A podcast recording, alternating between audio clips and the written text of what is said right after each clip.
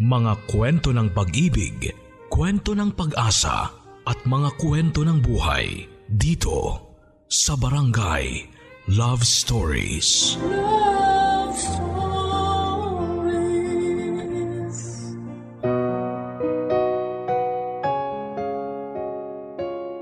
Mapaglaro ang tadhana.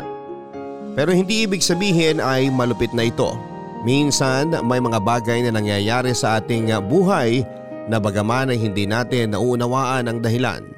Sa dulo ay mapagtatanto nating meron palang magandang kahulugan.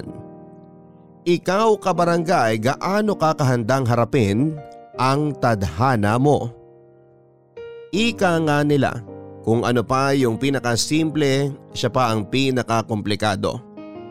Ganyan ang eksaktong pakiramdam noon ng ating kabarangay na si Eric nang minsan siyang humiling sa Diyos. Nailigtas nito ang kaisa-isang babaeng pinapangarap niyang maiharap sa altar at makasama sa habang buhay. Para lamang mabigo at masaktan ng husto matapos nitong mawala at kuhanin sa kanya. Pakiramdam ni Eric ay isinumpa siya ng mundo at tinadhanang magdusa habang nag-iisa. Kaya nga hindi natin siya masisisi kung tuluyan na niyang isinara ang puso na umibig muli at kasamang inilibing ng dati niyang kasintahan ng susi nito. Ngunit paano na lamang kung sa gitna ng kanyang pagluluksa ay muling maglaro ang tadhana? Gaano kaya siya kahanda na buksan ang sarili para sa ikalawang pag-ibig? Gusto mo na bang makarelate sa kanya? Alamin natin yan sa kwento ng pag-ibig, buhay at pag-asa sa nangungunang Barangay Love Stories. Dear Papa Dudut, Bago ko po simulan ang pag-share ng story ko sa programa ninyo ay gusto ko po muna kayong batiin ng isang mapagpalang katanghalian.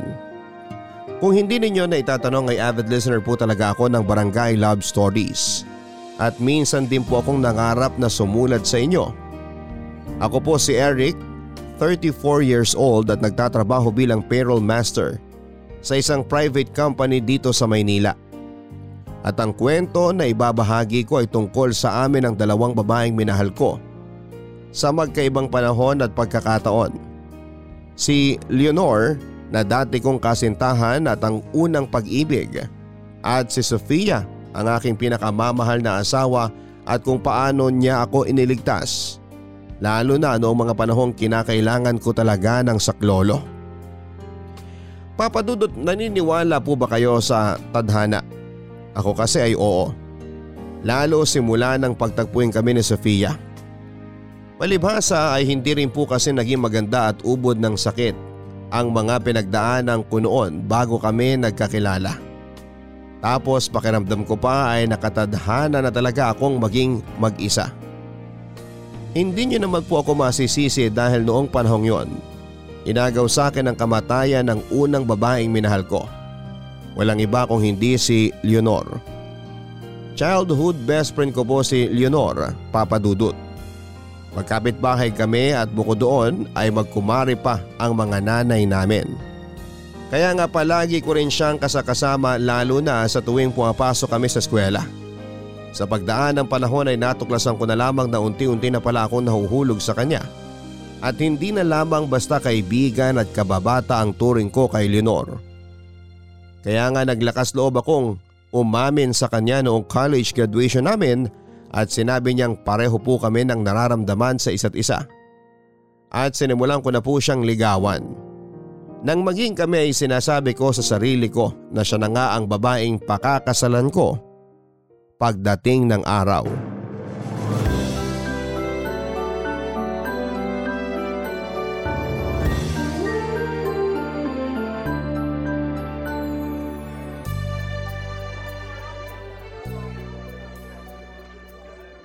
Oh tapos ayun nga babe, masyado kasing sipsip yung taong yun. Kaya nung nagkabukingan, Lumabas na siya talaga itong may mali. Kaya pumalpak yung transaksyon nila doon sa kliyente namin. Grabe, alam kong masamang tumawa pero hindi ko talaga mapigil na sarili ko noon. Nakaharma rin siya. Babe, may problema ka ba? Ayos ka lang? Ha?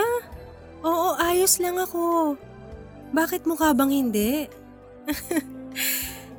Teka, ano nga ulit yung kinukwento mo? Yun bang masungit yung supervisor? Ah, hindi. Tapos na yun. Tukol na sa sipsip namin katrabaho. Ah, oo. Oo, tama. Ano ba yan? Pasensya na babe, medyo na-distract ako eh. Ayos lang. Pero ano ba kasi yung dahilan ba't ang lalim ng iniisip mo dyan? Pansin ko kasi, kanina ka pa tahimik habang daldal ako ng daldal dito. Wala naman. Wala naman akong ibang iniisip. Ang totoo niyan medyo masakit lang talaga ang ulo ko. Ano? Bakit kayo mo lang sinabi? Kaya mo pa ba? Kailangan na ba kitang iuwi sa inyo? Sira, hindi mo namang kailangan gawin yun. Kaya lang sabi mo, masakit ang ulo mo. Oo nga, pero hindi naman ganun kalala. Hindi ganun kalala para madistract ka? Ay, babe, sana kanina mo pa sinabi. Ayos lang naman sa akin na ihatid ka sa inyo para makapagpahinga ka na. Ang totoo niyan, hindi ko lang sinasabi pero napansin ko na parang namumutla ka rin. Sigurado ka ba talagang okay ka lang? Oo naman. Magsasabi naman ako kapag hindi ko talaga kaya. Tsaka siguro kaya masakit ang ulo ko kasi hindi ako masyadong nakatulog kagabi. Bakit? Umaatake na naman ba ang insomnia mo? Ganun na nga. Sabayan pa ng stress at workload sa office namin.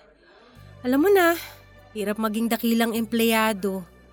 Minsan nga hindi na rin ako masyadong nakakakain kakatrabaho. Ano? Di ba pinagsabihan na kita na wag na wag mong kakalimutan kumain sa oras? Kaya naman pala parang ang tamlay mo. Sorry na po, babe. Pinipilit ko naman po pero minsan mahirap sumempo lalo kapag tambak ako ng trabaho. Pero hindi pa rin yung dahilan para pabayaan mo ang sarili mo. Paano na lang kung magkasakit ka na talaga? Babe naman. Sorry na nga, ba? Matatapos na rin naman tong Hell Week namin. Tapos magiging regular na rin ang lahat sa sistema ko. Kaya wag mo nang masyadong isipin. Hala! Leonor, nagdudugo ang ilong mo. Akin na yung tissue, dali! Oh, ito. Hindi na talaga ako natutuwa sa nangyayari. Halika na. Iuwi na kita sa inyo para makapagpahinga ka na. Babe, ayos lang talaga ako. Pero hindi yan ang nakikita ko. Tara na, huwag na matigas ang ulo. Ay,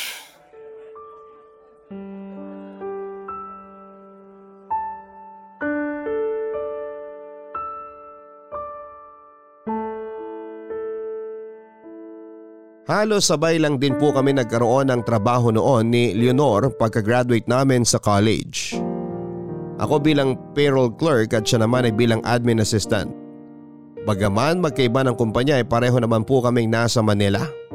Kaya nga hindi rin po ako noon pumapalya na ihatid sundo siya sa tuwing pumapasok at umuwi siya sa trabaho sa loob ng apat na taon na pagiging magkasintahan namin.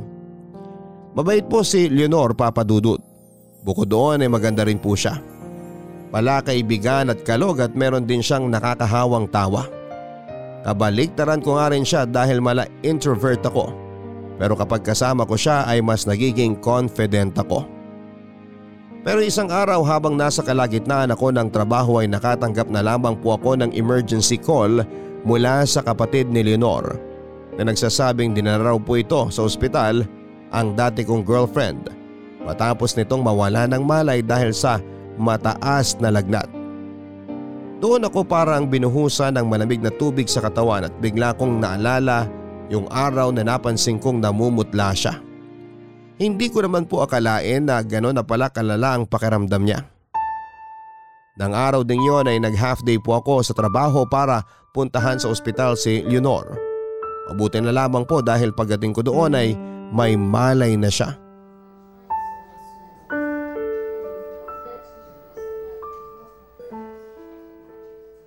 Babe, ano? Kumusta na ang pakiramdam mo? Okay naman. Medyo nanghihina lang. Tumawag sa akin ng kuya mo. Hinimatay ka raw dahil sa lagnat. Bakit hindi mo sinabi sa akin na nilalagnat ka pala nung magkausap tayo kaninang umaga? Wala man lang akong kalam-alam. Ilang araw na pala masama pakiramdam mo. Pasensya ka na, babe. Hindi ko na binanggit sa'yo kasi ayoko mag-alala ka pa ng husto. Nung una, hindi ko naman pinapansin dahil akala ko kulang lang ako sa tulog. Kaso may times na nag-chill na lang ako. Tapos ayun nga, Lalo ko mag-aalala kung ganyan na binabaliwala mo yung mga nararamdaman mo. Pero sige, nire-respeto ko naman ang desisyon mo na hindi ka kagad nagsabi sa akin. Sana lang sa susunod, wag nang maulit. Kasi para akong aatakin sa puso lalo nang malaman kong isinugod ka rito sa ospital. okay babe. Hindi na po mauulit. Thank you sa pag-intindi mo. Pero hindi mo ako masisisi ko hindi ko pa rin mapigilan mag-alala. Lalo na sa kung ano talaga nangyayari sa'yo, babe. Sa totoo lang, ako rin. Anong ibig mo sabihin? May resulta na ba mga test sa'yo? Wala pa pero parang may idea na ako, babe. Paano kung... Paano kung tama pala ang hinala ko? Paano kung posible na may leukemia rin ako? Ano bang pinagsasabi mo? Sandali babe, hindi magandang biro yan pag nagkataon.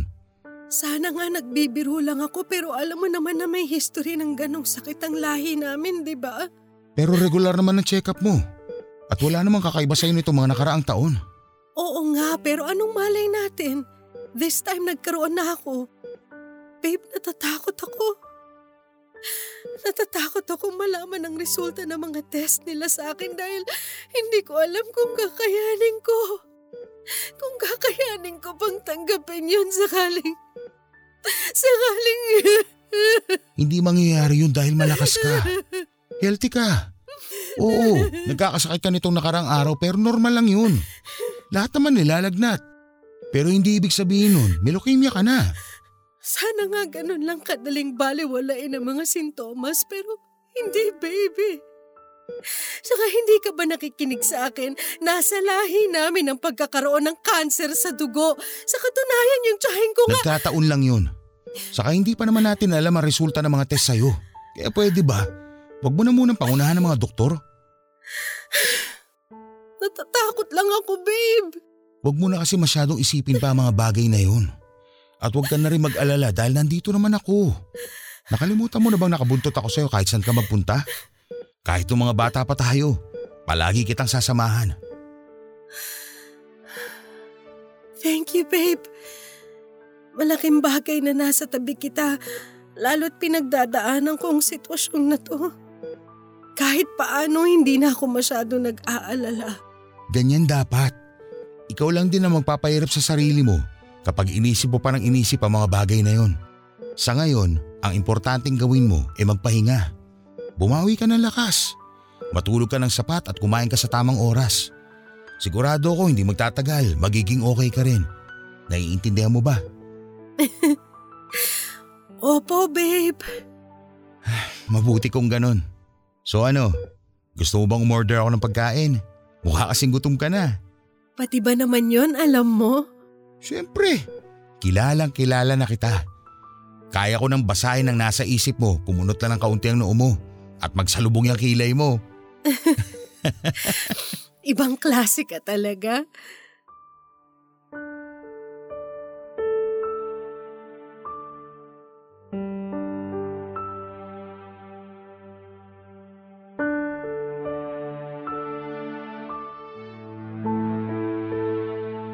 Papadudot ayoko pong isipin na posibleng magkatotoo ang mga kinakatakutan ng dati kong girlfriend tungkol sa pagkakaroon niya ng sakit na leukemia.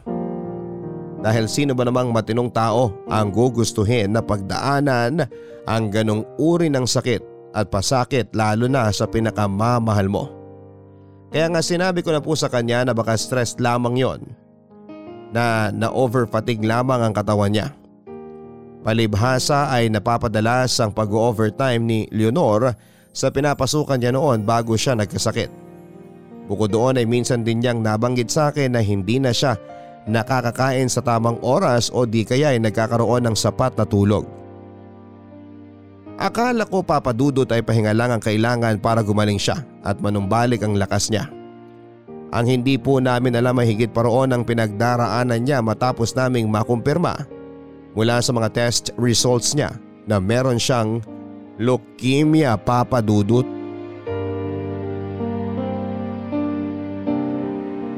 Papadudot hindi po lingid sa kaalaman ko na may history ng naturang cancer sa dugo ang pamilya ni Leonor. Sa katunayan isang taon pa lamang ang nakakalipas matapos naming malaman na meron siyang leukemia ay kamamatay lang din po ng tiyahin niya. Malayong kamag-anak nila mula sa parehong sakit. Kaya nga labis na lamang ang takot ko at pangamba ko na baka isang araw ay bigla na lang ding mawala sa akin ang babaeng pinakamamahal ko. Hindi ko na po idedetalye ang prosesong pinagdaanan ni Leonor sa kanyang gamutan matapos naming malaman na may leukemia siya. Alam naman po kasi natin na hindi yun biro bukod sa magastos.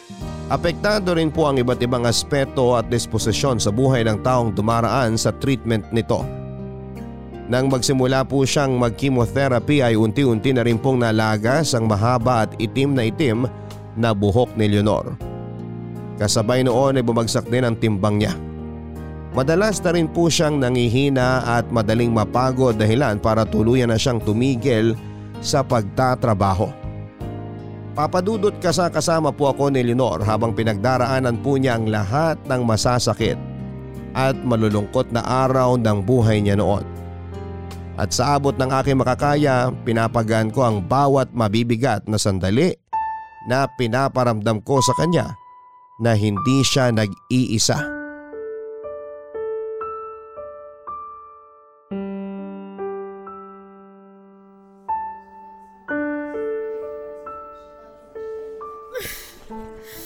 Buwisi talagang buhay to! Bakit kasi hindi na lang ako mamatay? Babe, ano bang pinagsasabi mo? Hindi mo ba nakikita kung anong estado ko ngayon? Ang sakit-sakit ng katawan ko. Nanghihina na ako ni hindi na nga ako makapag-CR nang hindi mo inaalalayan. Nakakainis naman kasing sakit to. Pasakit ng husto. Kaya nga ako nandito para samahan at tulungan ka. Huwag mo naman sana sabihin na gusto mo nang... na gusto mo nang mawala. Kasi hindi ko kakayanin sakali mangyari yun.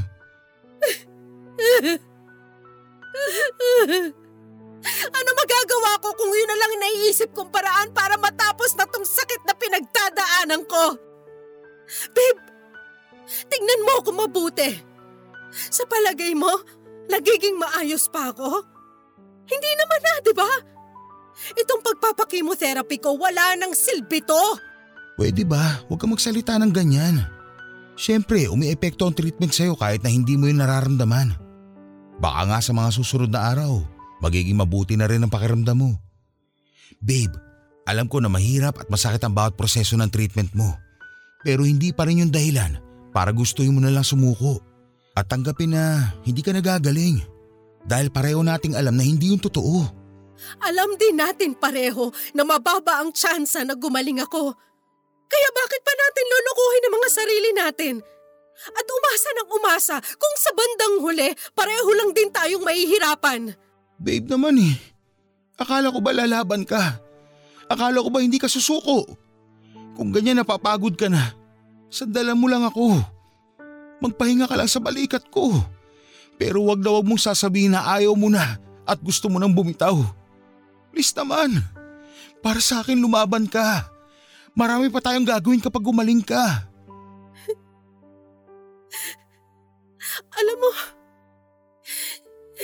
hindi ko alam kung anong kasalanan ko sa Diyos. Kung bakit ngayon pa talaga niya ako sinubok ng ganito. Gusto kong, gusto kong magalit sa kanya kasi napaka-unfair niya. Bakit ngayon pa kung kailan marami akong pangarap para sa atin, babe? Sana kung magkakasakit ako, noon pa lang, nung bata pa ako, para naman kung mamamatay ako, wala akong masyadong pangihinayangan sa buhay ko. Hindi ka mamamatay. Gagaling ka. Magiging mabuti rin ang pakiramdam mo. Basta sundin lang natin ang mga bilin ng doktor mo. At huwag maging matigas ang ulo mo, babe.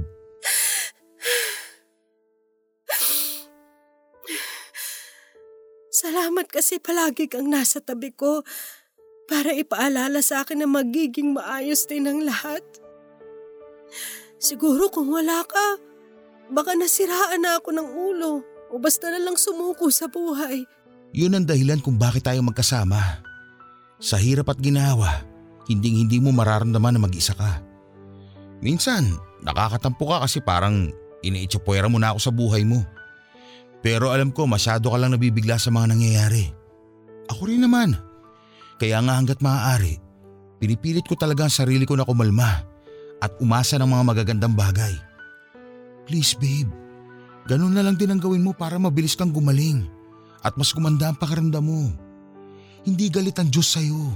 Sinusubukan ka lang niya kung gaano ka katatag. Kung gaano tayo katatag. Sana magising na lang ako isang araw na wala nang lahat ng sakit na nararamdaman ko. Gustong gusto ko na kasing bumalik yung buhay ko sa dati, babe. Pakiramdam ko, sa bahay at sa ospital na lang umiikot ang mundo ko. Medyo nasusuya na ako. Huwag ka mag-alala. Makakapagtrabaho ka naman ulit kapag bumalik na ang lakas mo. Saka kung ganyan pala na medyo nauumay ka na sa mga nakikita mo sa paligid, pwede naman na lumabas tayo. Mag-date, ganun. Pupunta tayo kahit saan mo gusto. Promise, akong bahala sa'yo. Pero sa ngayon, magpalakas ka na muna at magpagaling, okay? Promise yan ah. Basta pag kaya ko na ipapasyal mo ko. Oo naman. Alam ko rin naman na katingkatin na yung paa mo na makagala katulad noon. Kaya pangako, aalis tayo. Pupunta tayo sa isang magandang lugar. Tayong dalawa lang. At sisiguraduhin ko na magiging masaya tayo.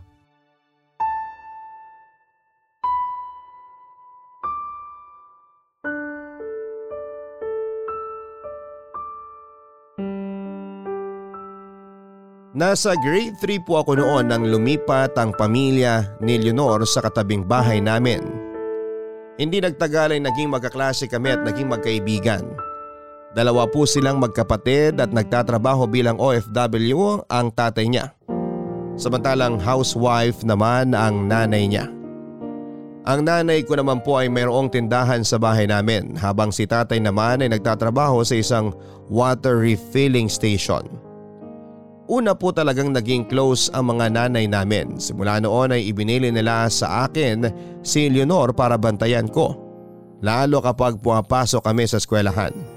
Kaya naman naging malaking bahagi na po talaga ng pagkatao ko ang best friend kong yon. Kaya nga nang naging kami, umasa ako na yun na rin ang simula para pagplanuhan namin ang tungkol sa pagpapakasal. Lalo na nang tumungtong na kami sa apat na taon ng aming relasyon. Marami po kaming pangarap papadudot, hindi lang para sa sarili namin kundi maging sa pamilya na bubuin namin. Kaya nga sino mag-aakala na lahat ng plano namin sa buhay ay masisira lamang ng isang masamang balita sa pagkakaroon niya ng malubhang karamdaman. Pero sa kabila ng lahat ay alam kong matapang si Leonor. Kitang kita ko ang pag-asa sa kanyang mga mata. Sa kabila ng sakit na nararamdaman niya sa tuwing nag-undergo siya ng treatment. Mula roon ay nabibigyan ako ng kumpiyansa at kapanatagan na balang araw ay magiging mabuti rin sa amin ang tadhana. Nagagaling din siya at babalik sa normal ang lahat.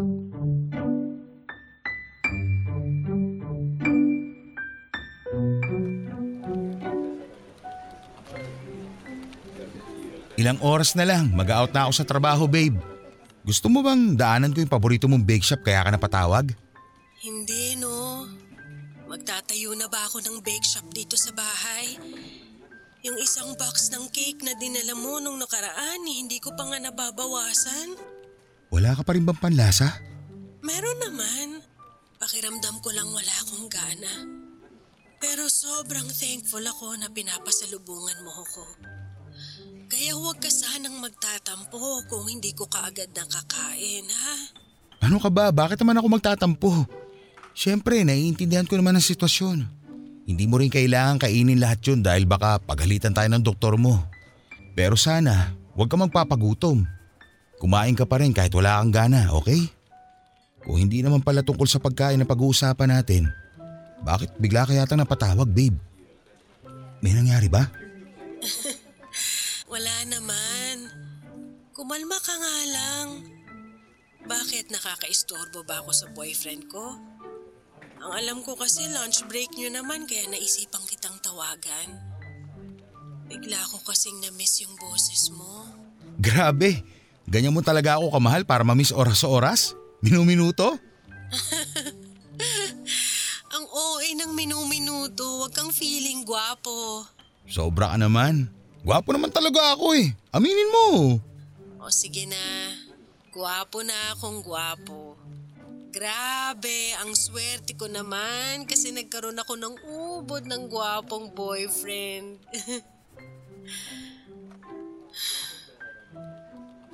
Mamimiss ko talaga sa'yo yung pagiging confident mo kapag magkasama tayo, babe.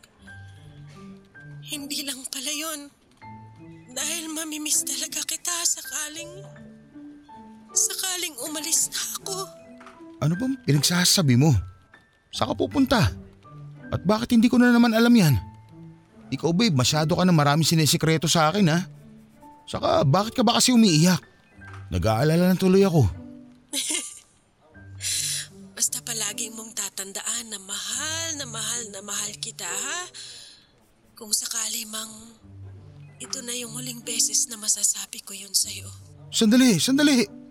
Bakit naman ganyan ang tono mo? Leonor, seryoso ako. Ano ba nangyayari sa'yo? Kumalma ka lang. Maayos naman akong nakahiga rito sa kama ko habang nakatitig sa kisame. Kung ganun, bakit ganyan na lang ang tono ng boses mo? Parang nagpapaalam ka na. Ayoko lang umalis nang hindi nasasabi sa iyo ang mga bagay na yon, babe.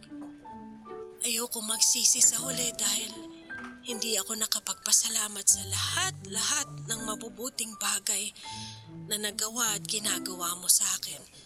Kahit na nung mga bata pa tayo at hanggang ngayon. Alam mo, nang maging boyfriend kita, nasabi ko noon sa sarili ko na napakaswerte ko. At kung looloobin man ng Diyos, ikaw na rin sana ang lalaki na gusto ko makasama habang buhay. Siyempre, mangyayari yun dahil para sa akin, ikaw na rin ang nag-iisang mamahalin ko hanggang tumanda tayo. Di ba? Marami pa tayong pangarap sa buhay at sa magiging pamilya natin. Tuto pa rin pa nating dalawa yun, babe. Kaya ilaan mo na lang yung magagandang bagay na gusto mong sabihin kapag kinakasal na tayo. Ang totoo niyan, babe, hindi ko na alam kung maihintay ko pa ang araw na yon. Pagod na pagod na kasi ako.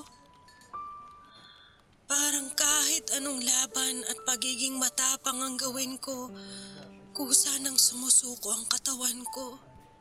Hindi ko alam kung hanggang kailan pa ako mananatiling buhay. O kung baka bukas, hindi na lang ako magising. Sinabi ko naman sa'yo na wag na wag mo na sasabihin ng tungkol sa bagay na yan, di ba? Teka nga, nasan ba sina tita? Hindi ka dapat nila iniiwan mag-isa kasi kung ano-ano pumapasok sa isip mo. Nagpapahinga lang sina mama, babe. Hindi naman nila ako iniwan. Tsaka huwag kang sumigaw. Baka mamaya marinig ka ng kung sino mapagkamalang kang may kaaway. Pasensya na kung biglang tumaas ang boses ko. Eh kasi naman babe, naririnig mo ba sarili mo? Naiintindihan mo ba yung mga sinasabi mo sa akin? Oo, naiintindihan ko.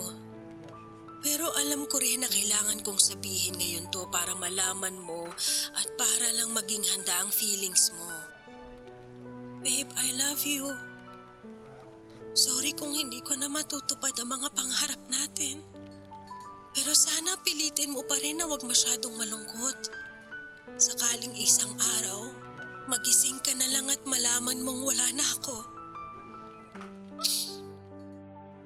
Mahal na mahal kita. Wala akong ibang gusto. Kundi ang maging masaya ka kahit hindi na tayo magkasama.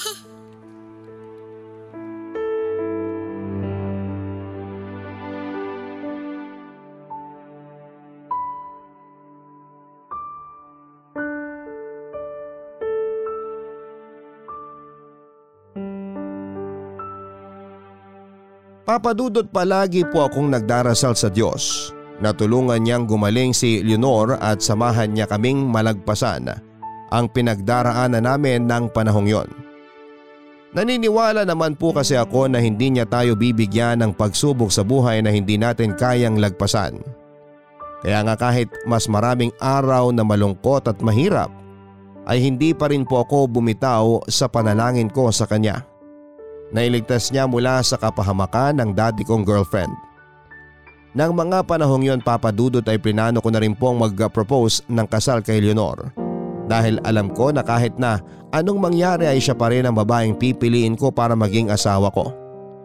Kaya lang tadhana na mismo ang nagdikta na hindi kami para sa isa't isa. 26 years old lamang po noon si Leonor nang bawian ng buhay dahil sa mga komplikasyon ng kanyang sakit. Halos anim na buwan lang din po ang nakakalipas simula nang malaman namin na may leukemia siya at nagsimulang mag-undergo ng treatment.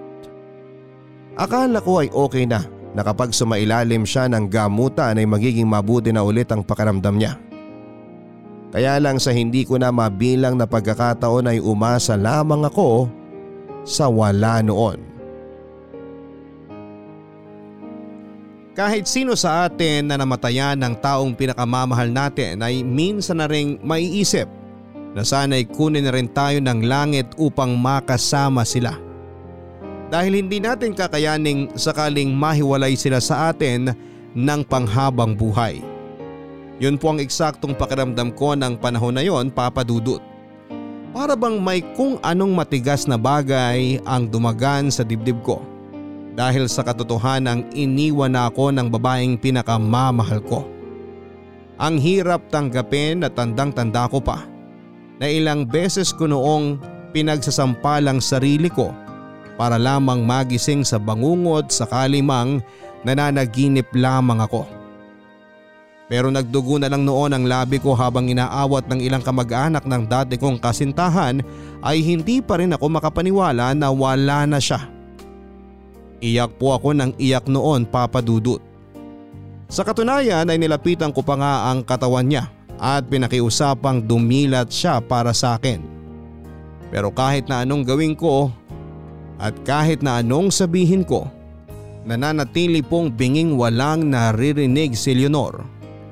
Nang panahon na yon ay awang-awa na rin po sa akin ang pamilya niya at ang pamilya ko.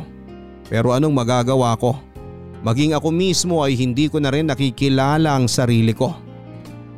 Papadudot ng araw ng libing ni Leonor ay doon na po ako nagpropose ng kasal sa kanya.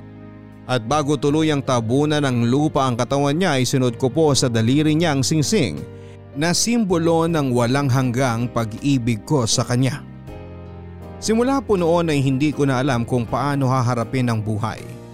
Aminado ako na napabayaan ko din ang sarili ko at itinaboy ang mga taong malalapit sa akin. Bagaman functional pa rin naman ako, ibig sabihin po ay nakakapasok pa rin ako sa opisina at nakakapagtrabaho pero kapag mag-isa na lamang po ako ay doon ako kinakain ng labis na kalungkutan. Kaya nga hanggat maaari ay hindi po ako natutulog noon ng hindi lasing.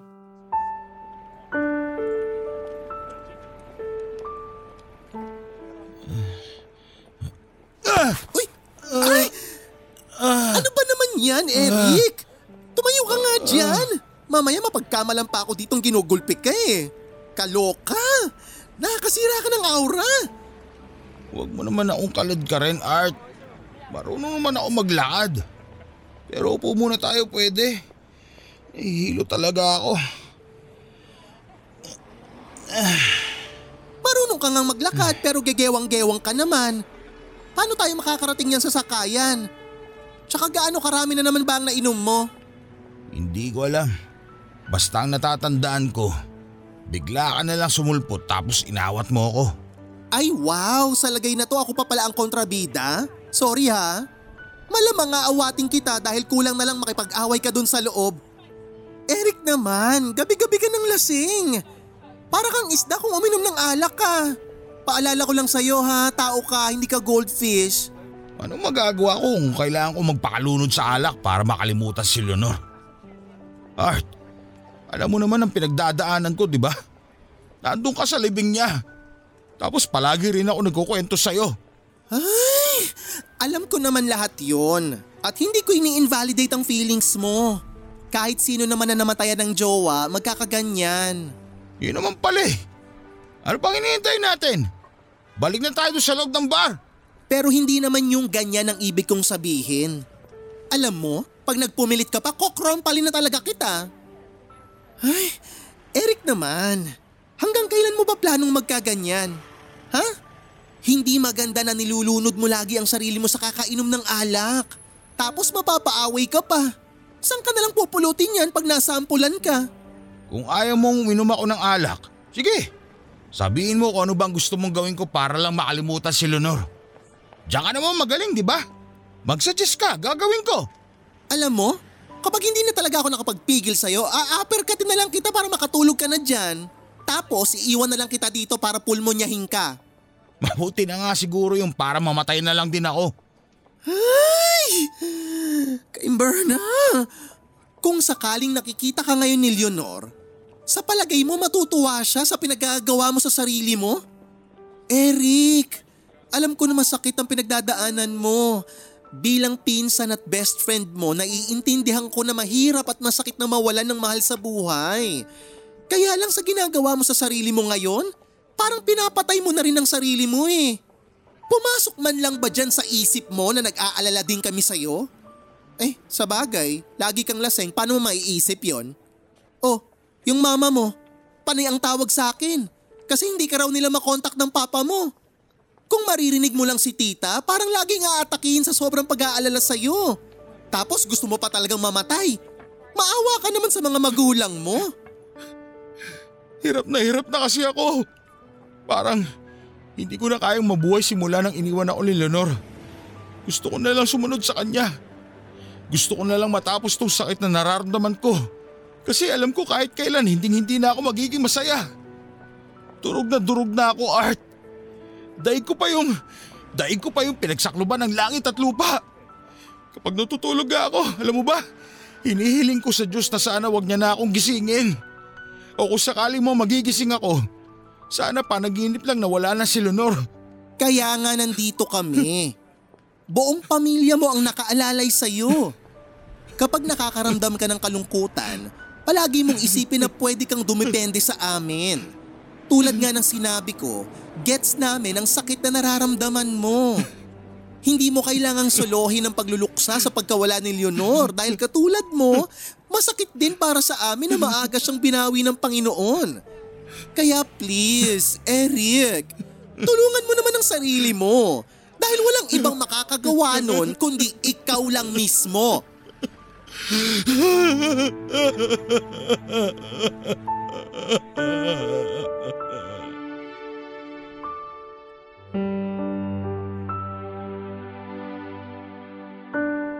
Aminado po ako na natauhan talaga ako matapos nga sa aking ipaintindi ng pinsan kong si Arthur ang mga katarantaduhan na pinagagawa ko sa sarili ko matapos akong iwan ni Leonor. Doon ako parang sinampal ng realidad na walang saysay sakaling subukan kong sirain at pahirapan ang sarili ko.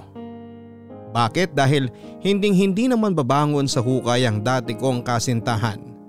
Kaya nga simula noon ay inayos ko po ang sarili ko. Mas naging busy ako sa trabaho up to the point na na-promote po ako noon sa posisyon ko. Bukod doon ay sinubukan kong ibalik ang buhay ko sa normal sa pamamagitan ng pakikihalubilo sa ibang tao at pagpunta sa iba't ibang lugar. Kaya lang papadudot kahit gaano kalayo na ang nararating ko at kahit na ilang tao pa ang makilala ko hindi ko pa rin nararamdaman na buo ako. Siguro ay ganoon talaga dahil ang malaking bahagi ng puso ko noon ay kasamang inilibing ni Leonor. Kaya kahit nagustuhin ko mang maging masaya ulit, alam ko sa sarili ko na hinding hindi na yon mangyayari pa. Mabilis na lumipas ang ilang taon at kahit na tumungtong na ako noon sa edad na 32 ay hindi ko pa rin po sinusubukang makipagrelasyon ulit sa kahit na sinong babae. Pakiramdam ko kasi wala nang mas hihigit pa kay Leonor at hindi ko na po kayang magmahal ng iba bukod sa kanya.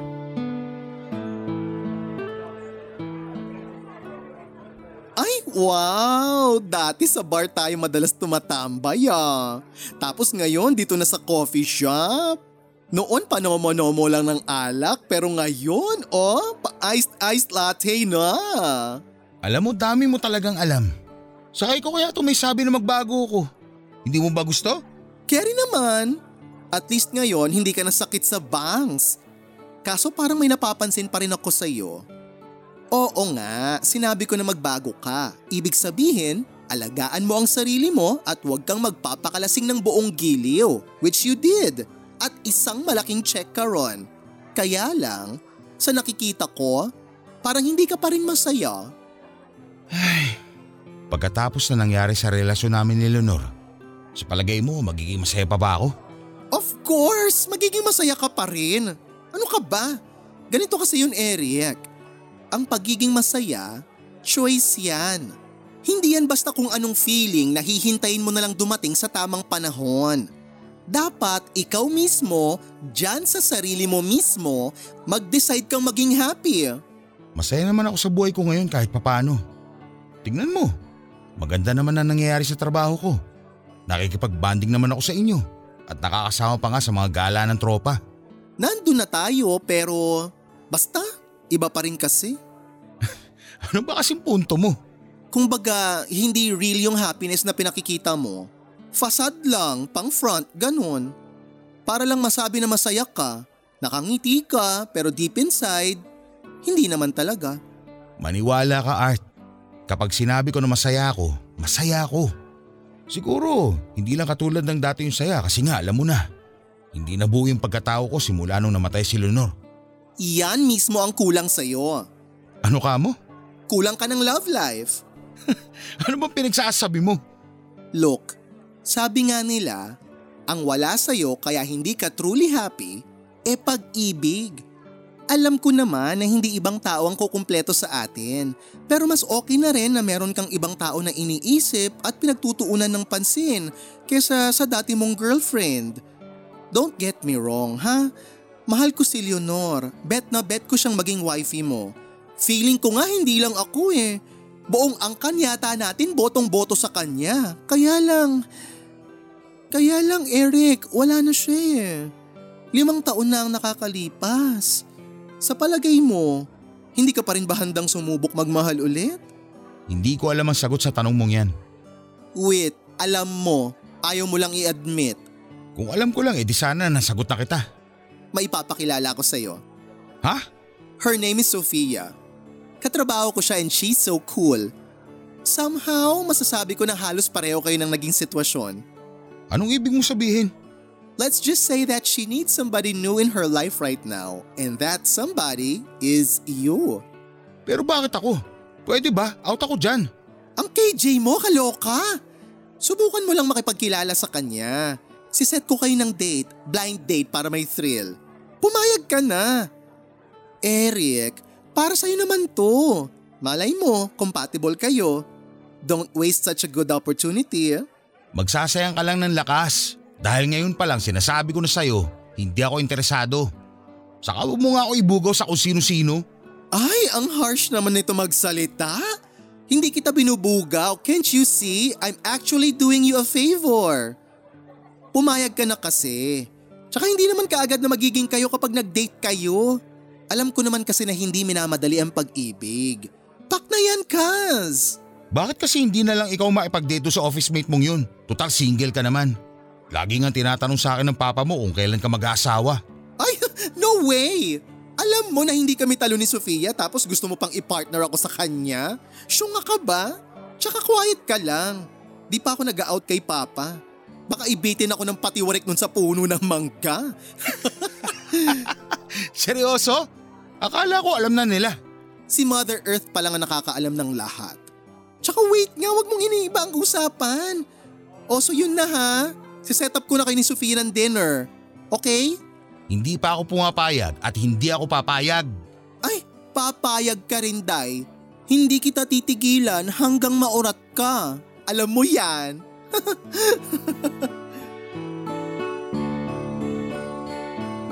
Papadudo true to his word ay kinulit nga ako ng kinulit ni Arthur hanggang sa pumayag na lang din po ako.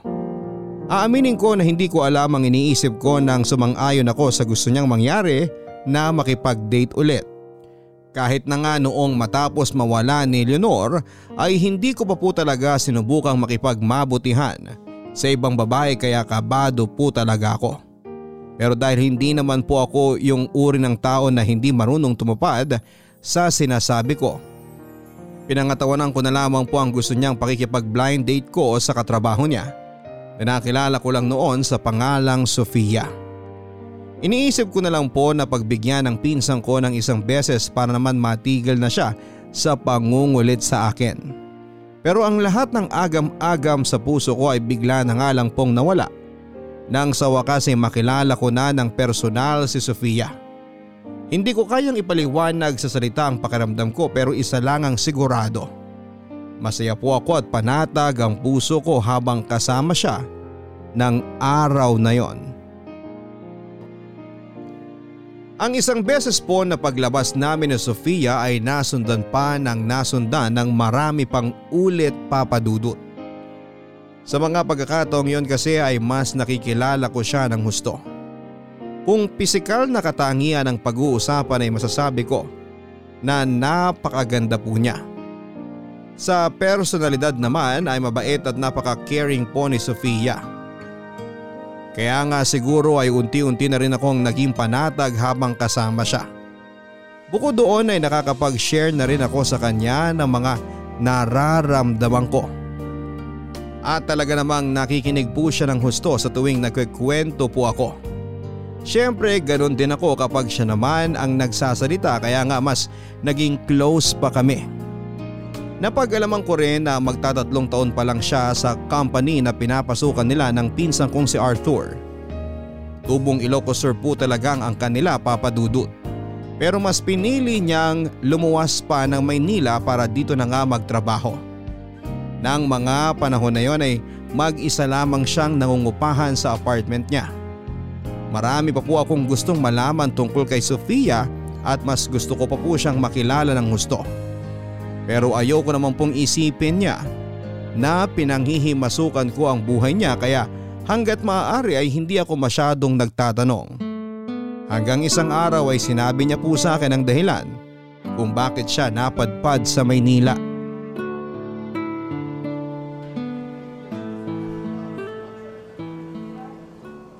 Gusto niyang ituloy ko lang ang pagtira at pagtatrabaho ko dito sa Manila. Palibasa, alam na ni Raymond na bata pa lang ako, pangarap ko nang makapunta rito. Ay, pero alam ko na ang totoong dahilan nun eh. Gusto niya talaga makipag-reunite ako sa daddy ko. Ibig mo sabihin, taga rito ang daddy mo? Oo, dito na siya nagsettle. Bale ang nangyari, naghiwalay na sila nun ni mommy, bata pa lang ako. Nung una, nagagalit ako sa kanya pero nang tumagal, naintindihan ko na na hindi lahat ng mag-asawa ay meant to be na magsama. So, ayun. Sa ngayon, okay naman sila ni mommy. Friends sila. Kaso may ibang pamilya na ang nanay ko. Samantalang si daddy, kamamatay lang din ang nakarelasyon niya ng time na yon. At ang kasama lang niya sa bahay eh, mga anak niya rito. Bata pa lang ako, alam na alam na talaga ni Raymond na darating ang araw na magkakapatawaran din kami ni Dad. At nangyari nga yun, three years ago. Masaya ako malaman ng tungkol sa bagay na yan, Sofia. At least ngayon, maluwag na sa dibdib mo ang pakikipag-ayos mo sa daddy mo. Maganda na rin na may mabuti kang kaibigan tulad ni Raymond. Naging malaking instrumento siya sa pagkakaayos niyo ng daddy mo. Sobrang thankful talaga ako na nagkaroon ako ng best friend na katulad niya. Actually, Naging kami rin ni Raymond noon. Ah, talaga? Pero namatay siya five years ago. Car accident. Sorry, Sofia. ano ka ba? Hindi mo kailangang humingi ng sorry. Matagal nang nangyari yun. Nakamove on na ako. Ha? Paano? Hindi ko naman pwedeng itali sa nakaraan ng sarili ko. Minahal ko si Raymond. Hindi lang minahal. Mahal na mahal ko siya at minsan ko na rin sinabi sa sarili ko na siya na talaga ang the one. Kaya lang, dahil sa nangyari, nagalit ako sa mundo. Pati sa Diyos. Nandyan yung kinestyon ko yung will niya. Hinanap ko rin yung sagot sa mga tanong ko sa maraming lugar. Pero sa huli, hindi ko pa rin nakita. Until balikan ko lahat ng memories namin ni Raymond. Parehong masaya at malungkot. Doon ko na nga nakita at binasa ulit yung love letters niya sa akin. Lahat naman ng bagay may turning point. At yung sa akin, Masasabi ko na nangyari yun nung sandali na na-realize ko na gusto niya pa rin akong maging masaya kahit nawala na siya. Kaya yun, inayos ko ang disposisyon ko sa buhay. Step by step. Doon na rin ako nag-decide na lumuwas dito. And the rest was history. Tinadalo ko pa rin naman ang puntod niya kapag umuwi ako sa Ilocos. At tuwing death anniversary niya. At kapag ginagawa ko yun, hindi na ako masyadong nalulungkot o nanghihinayang. Sabi nila, ang kamatayan, katapusan daw ng lahat. Pero minsan, yun din ang simula ng mga bagay-bagay sa mundo. Sana dumating din yung araw na mapalaya ko si Leonor sa puso ko. Para maging totoong masaya na rin ako, Sofia. Hindi mo kailangan palayain si Leonor. Dahil imposibleng mangyari yun. Malaking bahagi na siya dyan sa puso mo. Sarili mo ang kailangan mong palayain mula sa kalungkutan, Eric. Para naman maging totoong masaya ka na.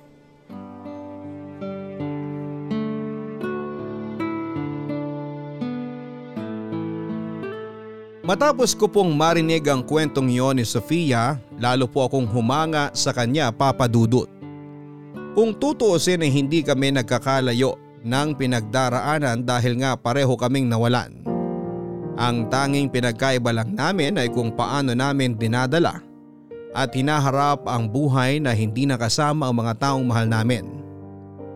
Doon ko nga biglang na-realize sa mga bagay na matagal nang gustong ipaintindi sa akin ni Arthur papadudot. Alam ko na kung nakikita man ni Leonor ang sitwasyon ko. Siguradong hindi siya matutuwa dahil patuloy ko pa rin iginagapos ang sarili ko sa tanikala ng nakaraan. Dahilan para hindi ako makausad sa kasalukuyan at patuloy na mahirapan. Papadudot gusto ko na pong maging masaya. Yung bang totoo at hindi ko na kailangan kumbinsihin pa ang sarili ko na ayos lamang ako. At ang kagustuhan kong yon ay bigla ko na nga lang ulit naramdaman matapos dumating ni Sofia sa buhay ko. Pero sa kabilang banda ay nag-aalinlangan pa rin po akong ipursue ang lumalalim na damdamin ko sa kanya. Hindi dahil sa pinagdududahan ko ang pag-ibig ko para kay Sofia kundi dahil natatakot na akong maulit muli ang nangyari noon nang minsang magbiro ang tadhana matapos mawala sa akin si Leonor. Kumusta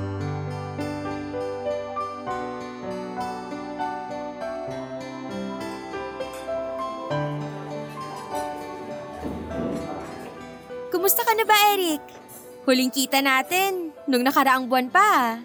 Bakit? Namiss mo ba ako? Oo.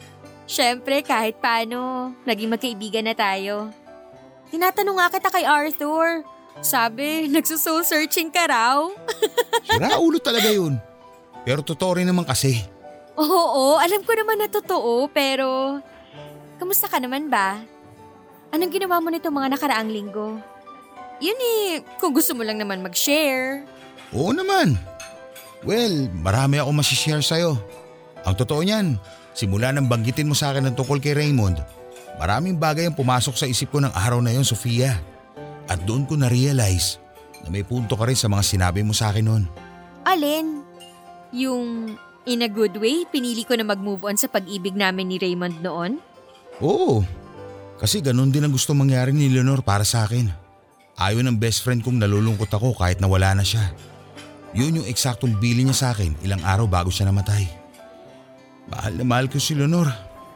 Siya na ang buhay ko simula mga bata kami. Kaya nga nang agawin siya sa akin ng tadhana, kasama na rin niyang inilibing at tamatay ang malaking bahagi ng pagkatao ko, Sofia. Pero pagod na pagod na ako malungkot at maging miserable habang buhay. At katulad nga ng sinabi ko noon, gusto ko na maging masaya. Ay, kaya naman pinapalaya ko ng sarili ko na nakatali pa rin sa nasira naming pag-ibig ni Leonor. Wala akong ibang hangad kundi ang mahanap mo na ang kaligayahang gusto mo dyan sa puso mo, Eric. Ang sabi sa akin ni Arthur, choice natin ang pagiging masaya.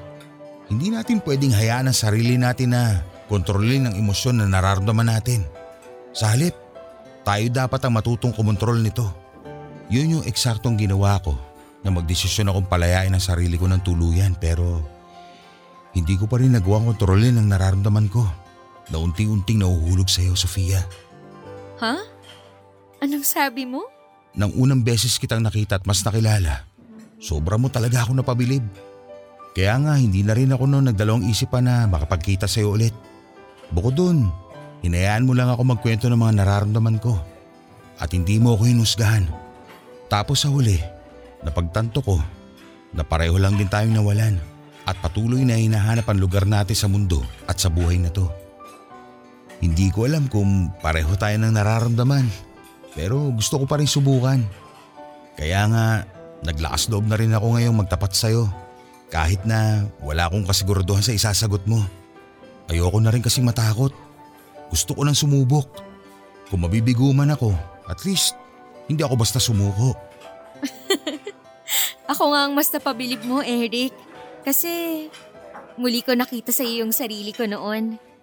At tama ka naman sa mga sinabi mo. Dahil ako rin mismo, gusto ko na rin maging totoong masaya. Kaya Oo, Eric. Pumapayag ako. Subukan natin. Totoo ba yan? Oo naman. Tung mukha akong to, mukha bang nagbibiro to? Thank you, Sofia. Hindi mo alam kung gaano mo ako pinasaya ngayon. Ay, ngayon lang. Paano nung nakaraang labas natin? Pati yung mga nakaraan pa. alam mo, isa yan sa mga nagustuhan ko sa'yo. Yung pagiging kalog mo. Huwag ka kasing masyadong seryoso. Madrama na nga ang buhay tapos ganyan ka pa. Sige ka, tatanda ka kagad yan.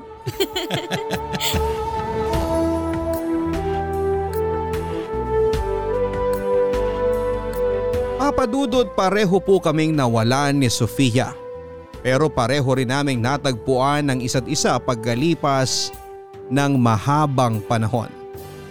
Alam ko na mga sandaling aminin ko sa kanya ang nararamdaman ko ay handa na po akong subukang umibig ulit. Kaya nga hindi nagtagal ay sinimulan ko na siyang formal na ligawan. Naging kami oo at mas lumalim pa nga ang pagmamahala namin. Pagkatapos ay hindi na rin po ako naghintay ng mahabang panahon para iayain siyang magpakasal. At nitong July 2021 lang ay tuluyan na po kaming nag-isang dibdib. Mahal ko si Leonor pero mahal na mahal ko si Sofia. Si Leonor ang nakaraang ko at si Sofia naman ang kasalukuyan at habang buhay ko. Alam ko sa ikabuturan ng puso ko na masayang masaya ang dati kong kasintahan saan man siya naroon ngayon dahil hindi ko piniling ilugmok ang sarili ko sa kalungkutan. At kahit na naging mapaglaro noon ang tadhana sa akin, ito pa rin ang dahilan kung bakit masayang masaya ako sa ngayon dahil ipinakilala niya sa akin ang asawa ko. Papadudot maraming maraming salamat po sakaling mapili po ninyong itampok sa Barangay Love Stories ang kwento ng buhay ko. Sana kahit papaano ay nakapagdulot po ito ng kilig, lungkot, saya at inspirasyon sa ating mga tagapakinig. Ang inyong forever kapuso at ka-barangay, Eric. Kapag may mga nagsasarang pinto ay meron namang nagbubukas. Hindi ibig sabihin na malungkot ka ngayon, hindi ka na magiging masaya. Mga kabarangay pagkatapos po nating bigyan ng panahon ng pagod nating puso na maghilom, piliin po nating ialpas ang sarili natin sa gapos ng kalungkutan. Hindi natin deserve na habang buhay na matali sa nakaraan. Ang mga tao, sitwasyon at pangyayari na naganap na ay mananatili na lang nating aral sa buhay na dadalhin at magagamit natin habang nagpapatuloy tayo sa ating paglalakbay. Walang masamang umibig ulit matapos nating mabigo sa una. Pero unahin muna nating mahalin ang ating sarili sa pamamagitan ng pagpili na maging masaya. Hanggang sa muli ako po si Papa Dudut sa mga kwento ng pag-ibig, buhay at pag-asa Maraming maraming salamat po mga kabarangay. Mga kwento ng pag-ibig, kwento ng pag-asa at mga kwento ng buhay dito sa Barangay Love Stories. Love Stories.